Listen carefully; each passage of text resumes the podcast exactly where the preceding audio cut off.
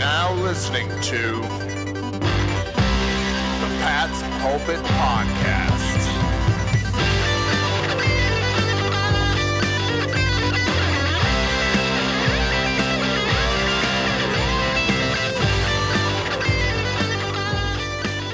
All right. Hello, everybody, and welcome to Pat's Pulpit Podcast. We are back again to talk about the week that is to come in the NFL. It is week nine. We are in the second half of the season. Patriots have a huge matchup coming up on Sunday night against the Green Bay Packers. I am Alec Shane here with Rich Hill here to break it all down. Rich, I know we just talked, but it's always good to hear your voice. Oh man, Alec, it's been a great week, hasn't it? It's been wonderful fall. Football is in the air. The first half of the season is in the books, and I'm ready just to stare down the second half of the season because this is where real football happens, right? This is this is where the Patriots start to distance themselves from everyone else in the league and just, mwah, this is perfect. It is coming off a pretty big Red Sox parade through the city of Boston yesterday. A whopping 631 days passed in between duck boat parades in Boston. Oh, Very tough. glad to see that streak over. Uh, it's been a good week to be a Boston sports fan, coming off a big win in Buffalo and a big game coming up. Like I said, the last primetime game of the season. Thankfully, back to 1 p.m. and 4:25 p.m. games from here on out after the Packers game.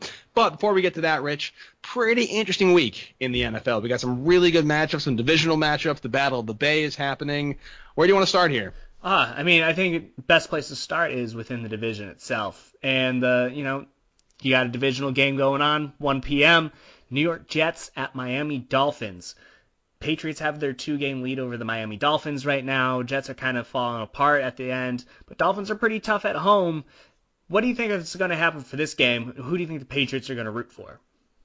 Yeah, I mean, if I'm a Patriots fan, I've got to pull for the Jets here. I think that the Dolphins have a better chance of catching them in the division, even though I don't think it's much of a chance. I think the Jets are going to be a four and twelve team, six and ten team, one of those kind of bottom dweller, middle of the round draft guys. So I think the Jets. I am rooting for them. It's in Miami, so I am not optimistic. But this is probably one of those games where Brock Osweiler goes nuts and throws for like 500 yards, and Sam Darnold throws for like 200 yards, and it's not really indicative of either team's abilities. But I think the very hard-fought, sloppy game, the Dolphins win. Yeah, this is the game that uh, Brock Osweiler gets another hundred million dollar contract out of, uh, probably with the Buffalo Bills whenever that happens. But yeah, no, I, I'm hoping that the Jets pull this one out as well. I don't think they will, but anything, you know, if, at the end of the day, if the Jets win, Dolphins lose, they'll both be four and five, and fingers crossed the Patriots will be able to separate again if they can defeat the Green Bay Packers on Sunday night. So that would be absolutely lovely to see. Uh, the other AFC East matchup is the two and six Buffalo Bills hosting the four and three Chicago Bears. Derek Anderson is in the concussion protocol, and Nathan Peterman is expected to start for Buffalo. Little Yes. Nate, uh, how do you see this game playing out? I, I feel so like the the human being in me, which is a very small part of me, granted, feels very sorry for Nathan Peterman because he's just in over his head, and there's so many people, myself included, that cannot wait to see him throw more pick sixes. It's like it's like a, a event, it's like a must see TV now. Is how many interceptions is Peterman going to play? Khalil Mack should be back for this game. The Bills are reeling off another bad loss to the Patriots. It's going to be a very, very rough one for, for Buffalo, and the Bears win this one going away. Yeah, I mean Nathan Peterman's the living example of the uh, the, the Peterman principle. yeah, so I mean I, I want the, the Bears to win, send the Bear, the Bills down to two and seven, really just end their year. But then another part of me is like, do I want the Bills to win so they can build up their draft position? Because there's no way Buffalo's making the postseason. Do I want them to finish the year, you know, six and ten, have a 11th overall pick, and just not get anything at all? That's kind of what I'm leaning for, right? I, I mean, I kind of want the Bills to win this one, just so they they do what they do best up in Buffalo and just kind of bungle up the postseason for themselves. Another interesting game coming up, Rich. One that I'm very curious about. Uh, there's obviously Steelers Ravens. It's at Baltimore. It's going to be a bloodbath. It always is. Who knows with that game? It's always a back and forth contest. But Texans Broncos is an intriguing matchup to me. I think the Broncos took the tech, uh, took the Chiefs, excuse me, to the wire last week. The Texans are winners of five straight. They just acquired Demaryius Thomas. A former Bronco playing his old team for the first time. Tons of storylines in this matchup. It's at Denver. How do you see it shaking out? That's going to be a tough one. I, I, personally would want the Broncos to pull off this upset because I want the Texans to fall to five and four. Give the Patriots. I know New England has the head-to-head over the Texans because of the season opener, but I would love to see New England get some distance away from Houston. And I don't expect the Denver Broncos to reach the postseason. I think them trading Demaryius Thomas was a sign that they don't expect to reach the postseason. They're in a rebuilding or kind of a, a reloading sort of situation out in Denver. So uh, I, I mean I would expect the Texans to come out and do well. Deshaun Watson had an amazing job that uh, that flew under the radar last Thursday night against the Miami Dolphins, where he threw five touchdown passes and only had four incompletions. That's absolutely unheard of. It was a magical night. I expect him to continue to do that. For whatever reason, he's not getting as much credit. Perhaps beating the Broncos will get Watson the, the credit that he deserves on out there. Possibly. Time will tell. The other afternoon game for week nine, another really key matchup, is in the NFC. The Rams are going to New Orleans to take on the Saints.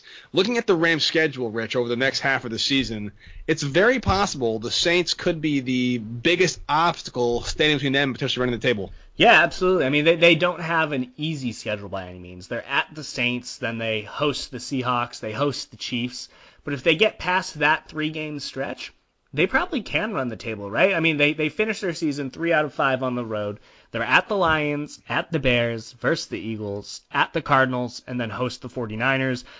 They should be favored in literally every single game for the rest of the year. They just acquired Dante Fowler from the Jacksonville Jaguars. They have all the pieces in place, but it is also worth noticing that they've kind of just squeaked out a few games. You know, they beat the Seahawks 33-31 in week 5. They beat the Broncos 23-20 in week 6, and they just barely beat the Green Bay Packers 29-27 last week. So they're all pretty close. I kind of expect the Saints to pull this one off. I expect the Saints to give the Rams their first loss of the year, and then maybe it'll be their only loss of the season. Who knows? But this Rams team is amazing. I would not be surprised if they ultimately reach the Super Bowl and end up carrying that Lombardi trophy because they have all the pieces in place just to wreck the entire league. They do. They do. They did beat the Packers, like you said. There was an opportunity for some late Aaron Rodgers fourth quarter magic, but unfortunately, a fumbled kick return by former Packer Ty Montgomery squashed that dream in the bud. And the Packers are looking to get some redemption and some momentum back when they come to Gillette Stadium on Sunday to take on the Patriots. The Patriots coming off a I guess I'll call it a convincing win against the Buffalo Bills, 25 to six, where they did not look good. Basically, there was one good drive where James White scored a touchdown and McCourty's pick six were the only real highlights of the day. Pat's looking to bounce back from a lousy offensive performance. Packers looking to bounce back from a very narrow loss. This is only the second, remarkably, the second Aaron Rodgers versus Tom Brady matchup in either their careers. And the last time was in Green Bay in 2014. The Patriots lost a close one where should we start, Rich? This is one of the, the most important games of the year, in my opinion. Yeah, let, us start with Tom Brady against this Green Bay Packers defense because this is a very, very bad defense. All right, so here we go. Week two, the Bill or the Packers tied the Minnesota Vikings. They allowed 29 points. They played Washington in Week three. They allowed 31 points. They blanked the Bills in Week four, so who really cares about that? But they allowed 31 points to the Lions in Week five, 30 points to the 49ers in week 6 and 29 to the Rams in week 8. It seems pretty likely that the Patriots should be able to put up 30 points against this Packers team, which should be enough to win. And right now, the Green Bay Packers traded starting safety Ha Ha Clinton-Dix to Washington. He was their best defender for the entire year. Muhammad Wilkerson is on the IR. This Green Bay Packers defense they're not fantastic, right? And, and so they intentionally weaken themselves. This should be a good place for the Patriots to have a rebound. It should be, and all those things make a lot of sense. A good offense against a bad defense, but might I remind you, Rich, that the Patriots offense had a really hard time moving the ball against the Bills defense. Granted, the Bills defense is pretty solid, but it was field goal after field goal after field goal for most of that game, which leads me to believe that with Sony Michel still banged up, James White, they're really only legit running back, unless you want to count Cordarrelle Patterson. Gronkowski still not back 100% from his back and ankle issues. Josh Gordon's still learning the, the, the offense. Is there reason to think that maybe the Patriots offense, which has scored 38, 38, 43, 31, whatever it is, comes back down to earth a little bit? I mean, I, I would say maybe, but the fact that the San Francisco 49ers at 1 and 5 were able to put up 30 points, that CJ Beathard was able to throw for two touchdowns, Marquise Goodwin 126 yards and two touchdowns, uh, Raheem Mostert and Matt Breida they combined for 148 yards and a touchdown on just 26 carries there should be openings. James White, in my mind, is going to have a huge game out there. Rob Gronkowski should be the beneficiary of Clinton Dix no longer being on the roster. That should give them some room to run. So if if the San Francisco 49ers can put up that many points on you, the Patriots, no matter how many question marks they have on their offense, they should be able to do that as well. I would expect the Patriots to add a, a, running back to the roster, especially with Eric Rowe being placed on the injured reserve and the Patriots having an open roster spot. Uh, but maybe that will be filled by a different player in the coming days. Fingers crossed. We'll, we'll see how that happens. But the Patriots should have the pieces in there. Uh, Alec, who do you think has to have the, the biggest game for the Patriots? Who, who would be your offensive X factor? Yeah, it's a good question. I think this is a really good Chris Hogan game, if I'm Chris Hogan. I think that he's the kind of guy that he's not good for 10, 15 catches a game because that's really not how he, he works in the offense. But you saw it against the Bills. You know, t- two of the biggest catches of the day were both by Chris Hogan. He kind of goes under the radar for a while and he comes open on a slant or a quick comeback route and he changes the field position. And I can see that happening a couple times with the Packers defense struggling, like you said.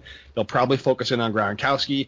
Eventually, I imagine some defensive coordinator somewhere is going to be like, you know what, we should cover this James White guy. Maybe it's going to happen this Sunday. Who knows? If James White has trouble getting open, they they really don't have enough players. The Packers don't to cover every single Patriots player the way they need to, which means one guy is going to slip under the radar, and it's Chris Hogan for me. I see a couple of big slants and maybe a deep bomb to him today uh, on Sunday night. I like that. I actually expect George Gordon to kind of be the X factor for the Patriots on offense. They have some pretty interesting matchups against this uh, Packers defense. They have a pretty young secondary. Jaire Alexander, their first round pick at cornerback. He's coming off an incredible day. Uh, but you have another young guy in Kentrell Brice at safety, Josh Jackson and Kevin King at cornerback slash safety. They, they have a little bit of a hybrid role out there. So they have some young players out there. Josh Gordon is an incredible player. Josh Jackson and Kevin King are both really good athletes, so is Alexander. It should be a really good matchup. I expect Jaire Alexander to kind of be in the slot against Julian Edelman instead of the 35 year old Tramon Williams, so we'll see how that plays out. But Alexander's able to play all over the field. I expect him, he's a little bit on the shorter end, I believe, to cover, uh, not, or I should say, not to be able to cover Josh Gordon, so they'd match him up against Julian Edelman, and that means that the Patriots on the outside will have to really step up. And so maybe it'll be Chris Hogan, as you said. In my mind, Josh Gordon is going to have to emerge. He had 100 yards uh, against the, what was it, uh, two weeks ago, and I expect that he should be able to do that again against the Green Bay Packers. So, Rich, if you're Josh McDaniels and the running game is suspect, as of this podcast, it's still just James White and Kenjon Barner. I believe Mike Gillislee's a free agent right now, for the record, for what it's worth. He'd be an easy guy to sit right back into the offense. But if they're going with the guys they went with against Buffalo, how much are you going to focus on the running game? Are you going to put Cordell Patterson back there again? Or are you going to more or less abandon the run and use the passing game as the running game, the quick outs, the quick slants, expose the Packers under the middle, and then take it deep? What's your what's your strategy for McDaniels? Yeah. Yeah, that's a good question. I mean, I, there are multiple reports out there actually from Patriots beat writers that say that Mike Gillislee is definitely not going to come back to New England, even though he is available. It's just not something that he wants to do. Um, and so if I'm Josh McDaniels, I say, all right, I don't want to use James White on every single play. I want to keep him safe, want to keep him fresh. I want to take advantage of the potential matchups against, you know, Blake Martinez in the open field or Clay Matthews, Nick Perry, all of these bigger linebackers that, you know, James White has a very clear advantage over them. And so I want to make sure that he doesn't get ground in between the tackles what I would say is that they need to be a little bit more creative in their disguises of using Cordarrelle Patterson on the field. So the jet sweeps are nice, sure, but they need to either A, teach him how to do some pass block in the middle of the field. So that will open up the play action that they just did not have against the Buffalo Bills. Or they just need to, you know, give it to Kenjon Barner and say, you know what? Do your best Dion Lewis impression. I don't care if it's just three yards per carry. You got to do something up the gut, or else the Packers are just going to say, I'm just going to spread it out, and they're going to remove the ability for the Patriots to throw it to the outside because they'll be able to flood the, the secondary with extra players. So obviously the Patriots offense is the better unit when it comes to defending the Packers defense. However, it might be a different story, Rich, when we have the Packers offense against the Patriots defense. Maybe not. Maybe on paper the talent is better, the Patriots secondary is good, but Aaron Rodgers is one of the best quarterbacks in the league. He's incredibly mobile. He has that kind of fourth quarter magic. He's one of those guys when the ball's in his hands, you just know they're going to score. I like their receiving corps. I think there's some good players, maybe some underrated players. I like Davante Adams a lot. I think the running game is pretty solid. They have Jimmy Graham, which is a underrated tight end. He's, I know he's a little older. He's 31 now, but they have good pieces on offense and they're a little better than the Buffalo Bills. So how how do you see the Patriots defense attacking the, the Packers offense and keeping Aaron Rodgers contained in the pocket? Yeah, what's tough is that there are just so many options in that Packers offense. And we can start with Rodgers himself in his I don't even know if I just repeated the Rodgers offense instead of the Packers offense. Uh, but yeah, you got to keep Aaron Rodgers in the pocket. And what the Patriots have done the past couple of weeks, they need to continue to do it. Uh, they can't have that Matt or Pat Mahomes sort of performance where they allow him to leak out and have the play develop and he gets some of those backyard junkyard throws that'll be just to wide open receivers down the field. You have to force him to stay within the pocket. You can't allow him to escape on third down. He does that. He loves that. He's really, really good at taking advantage of those openings. Don't let him do that. Do everything you can to mush rush. I would say uh, you're probably not going to get pressure on him that much, so it might even be worth sacrificing that last second rush up the middle in order just to make sure he doesn't escape and just hope that Stephon Gilmore in your secondary is able to do a good job because there's a lot of talent that's surrounding Aaron Rodgers on that offense. They have so many players that are averaging over or that have over 200 yards on the season, and they were have so much depth that they were willing to get rid of one of them, Ty Montgomery, because he fumbled on a kick return. So they, I mean, they just have so much talent. They returned a lot of them from injury. Uh, Randall Cobb returned last week against the Los Angeles Rams, so he's back. He's their slot receiver. Geronimo uh, sorry, Geronimo Allison is back as well. He was one of the leading receivers over the first four weeks of the season. Uh, Aaron Jones has been back for a while, but he's contributing in the running game. They just have a lot of players that are able to produce. They're all able to win their one-on-one matchups, and it's a game where from one to five of those skill players, the Patriots will have to be ready to defend them. So if you're Bill Belichick, if you're Brian Flores, and you're using the old tried and true, take away your best weapon and force you to beat them with your second, third, fourth, and fifth option, who's that best weapon? Who's that guy the Patriots try and take away and eliminate? Oh, it's absolutely Davante Adams. He just is coming off of a huge multi-mega million dollar deal. He's their leading receiver. He has six touchdowns on the year. He has 690 yards from scrimmage, which is uh, clearly leading the team. Number two is Jimmy Graham with 370. So other than uh, Graham, Adams has more than double than any other player on the team in, with regards to both yards and touchdowns. So Stephon Gilmore is going to have his hands absolutely full. Adams has an impeccable relationship and connection with Aaron Rodgers inside the red zone, but they can strike anywhere on the field.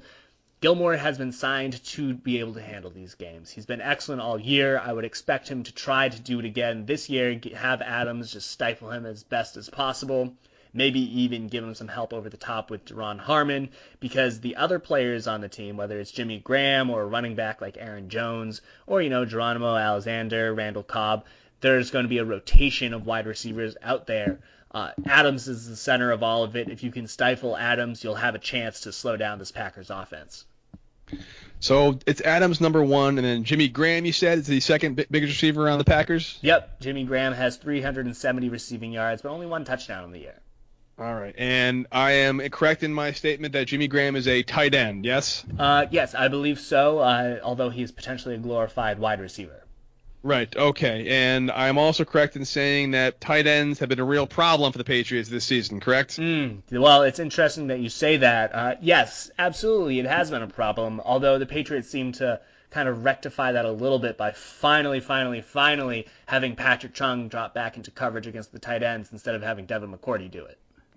So is Patrick Chung your guy against Jimmy Graham? I think when the Patriots played Jimmy Graham last, he was still on the New Orleans Saints, and Kyle Arrington if I'm not mistaken, was the guy in charge of him and did a great job locking him down. Is Pat Chung up to the challenge of blocking Jimmy Graham out of the game? I do think so. I, I think that Patrick Chung is the Patriots' best chance at stopping these tight ends. Maybe even Devin McCourty can drop off and cover uh, Davante Adams, and Patriots can have a different cornerback on the field because this is probably going to be a two safety game as opposed to a three safety game because the Packers love their three receiver sets.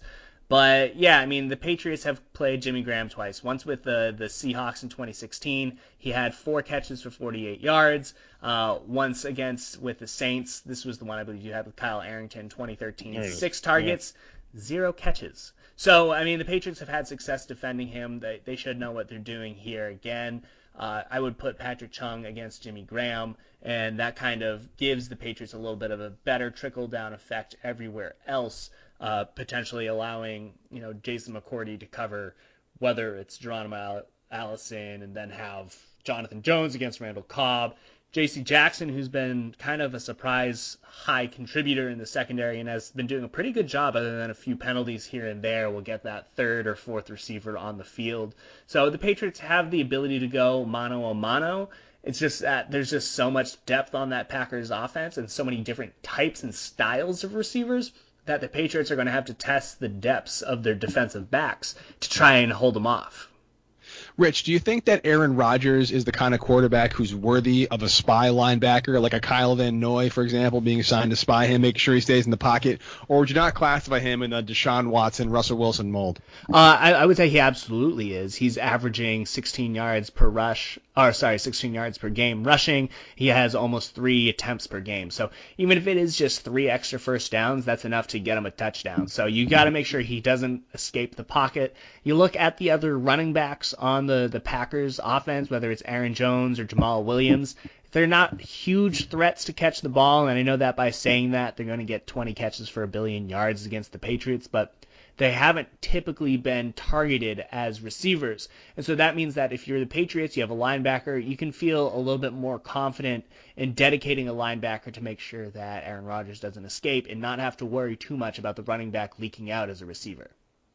That's why I'm picking Kyle Van Noy as my X factor. I think he had a great game against the Bills, caused that strip sack. I think he's been a great lateral linebacker. He's really stepped up again. What a great move it was trading for him. Hopefully Hightower will be back. I think Hightower is going to be crucial in this game, but I think Van Noy is really the guy I'd assign to Aaron Rodgers and the running backs out of the backfield because he's probably your best bet in stopping that. Oh, I like that. Kyle Van Noy's coming off an incredible game. He's been the Patriots' most consistent linebacker for the past couple of years. He's really earned his time on that field and as a team leader, so I like that a lot. My pick is going to be Stephon Gilmore. I talked about him a little bit earlier on, but if Gilmore is able to slow down Adams, the Patriots are going to be fine enough in my head. I mean, Aaron Rodgers is too talented to say that the Patriots are definitely going to win if they're able to do that, but Stephon Gilmore is able to handle Davante Adams, then in my head, that's a, a, really good sign for how the rest of the Patriots are able to produce on defense.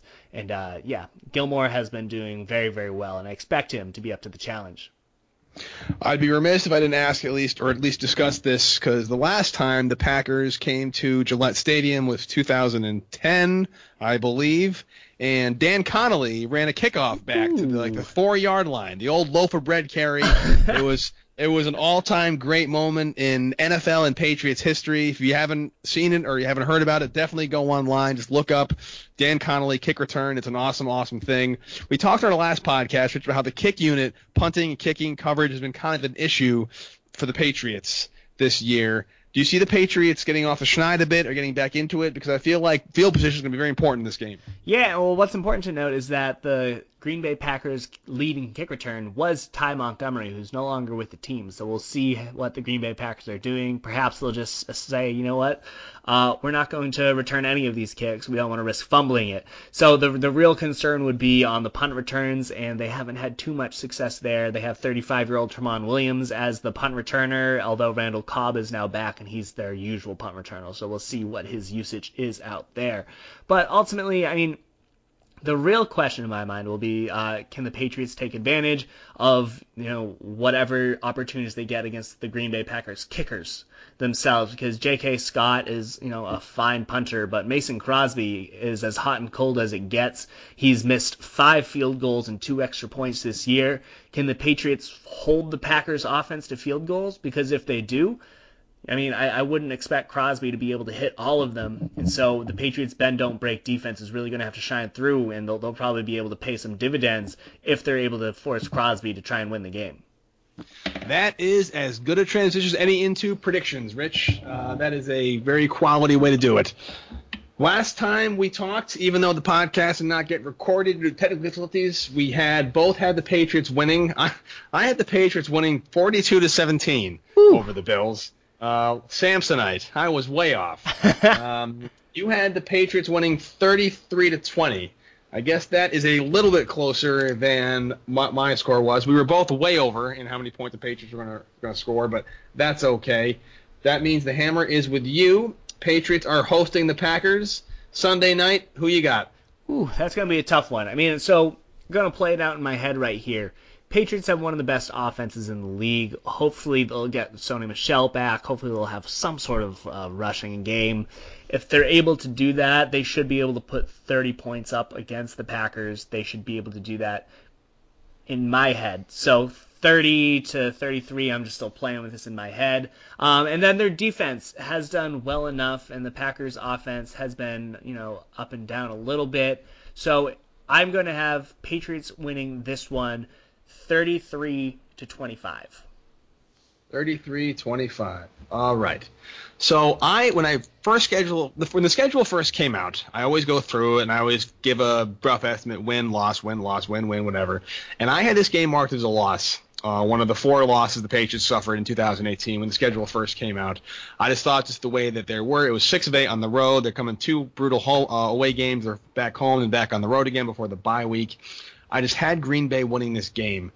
I think I'm still going to take the Packers in this game uh, because I feel like it's, going to be a scenario where the Patriots are up late and Aaron Rodgers does not get denied the chance for another game-winning drive two weeks in a row.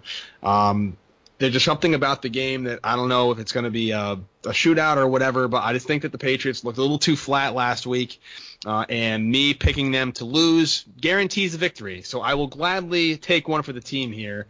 I'm going to say Green Bay wins this one on a very late field goal, 31-29. Oh wow, that'll be a nail biter. Hopefully, uh, yeah. hopefully I'm right, Alec, because me too. I, I, I agree. I don't want to have the Patriots lose in prime time and have to write about that at you know two in the morning. It's getting later and later every single time I talk about it, guys. But I really hope that the Patriots come out of this one with a win, move on to seven and two, keep atop the AFC East, hopefully maybe even move closer within the, the AFC itself.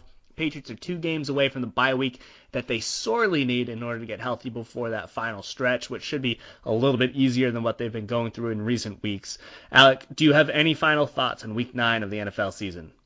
So, so glad this is the last primetime game. Oh, absolutely. Me too. We'll have more Patriots Packers on patspulpit.com. Make sure to follow us on Twitter at patspulpit. We'll have updates for the game itself on the website. And until next time, Alec, you have a good one. You too, buddy. Later, man.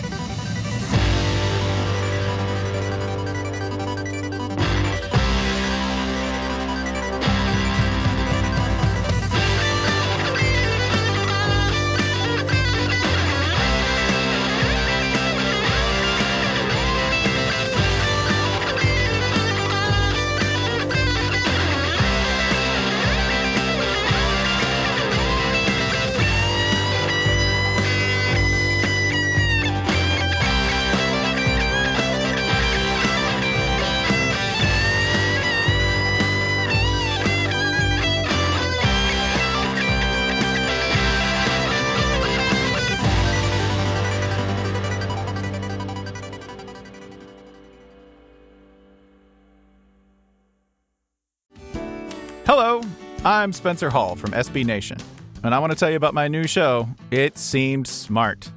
It Seems Smart is a show about people doing things that, for some reason or another, seem smart at the time. Those things might include doing a little cocaine and driving a bike up a mountain. Or, I don't know, Maybe racing 100 miles per hour across the country in the middle of the night with no one's permission. Or even stealing a bat from an umpire's room in a Major League Baseball park. Check it out, and if you like it, tell a friend. I'm Spencer Hall. Don't do anything smart.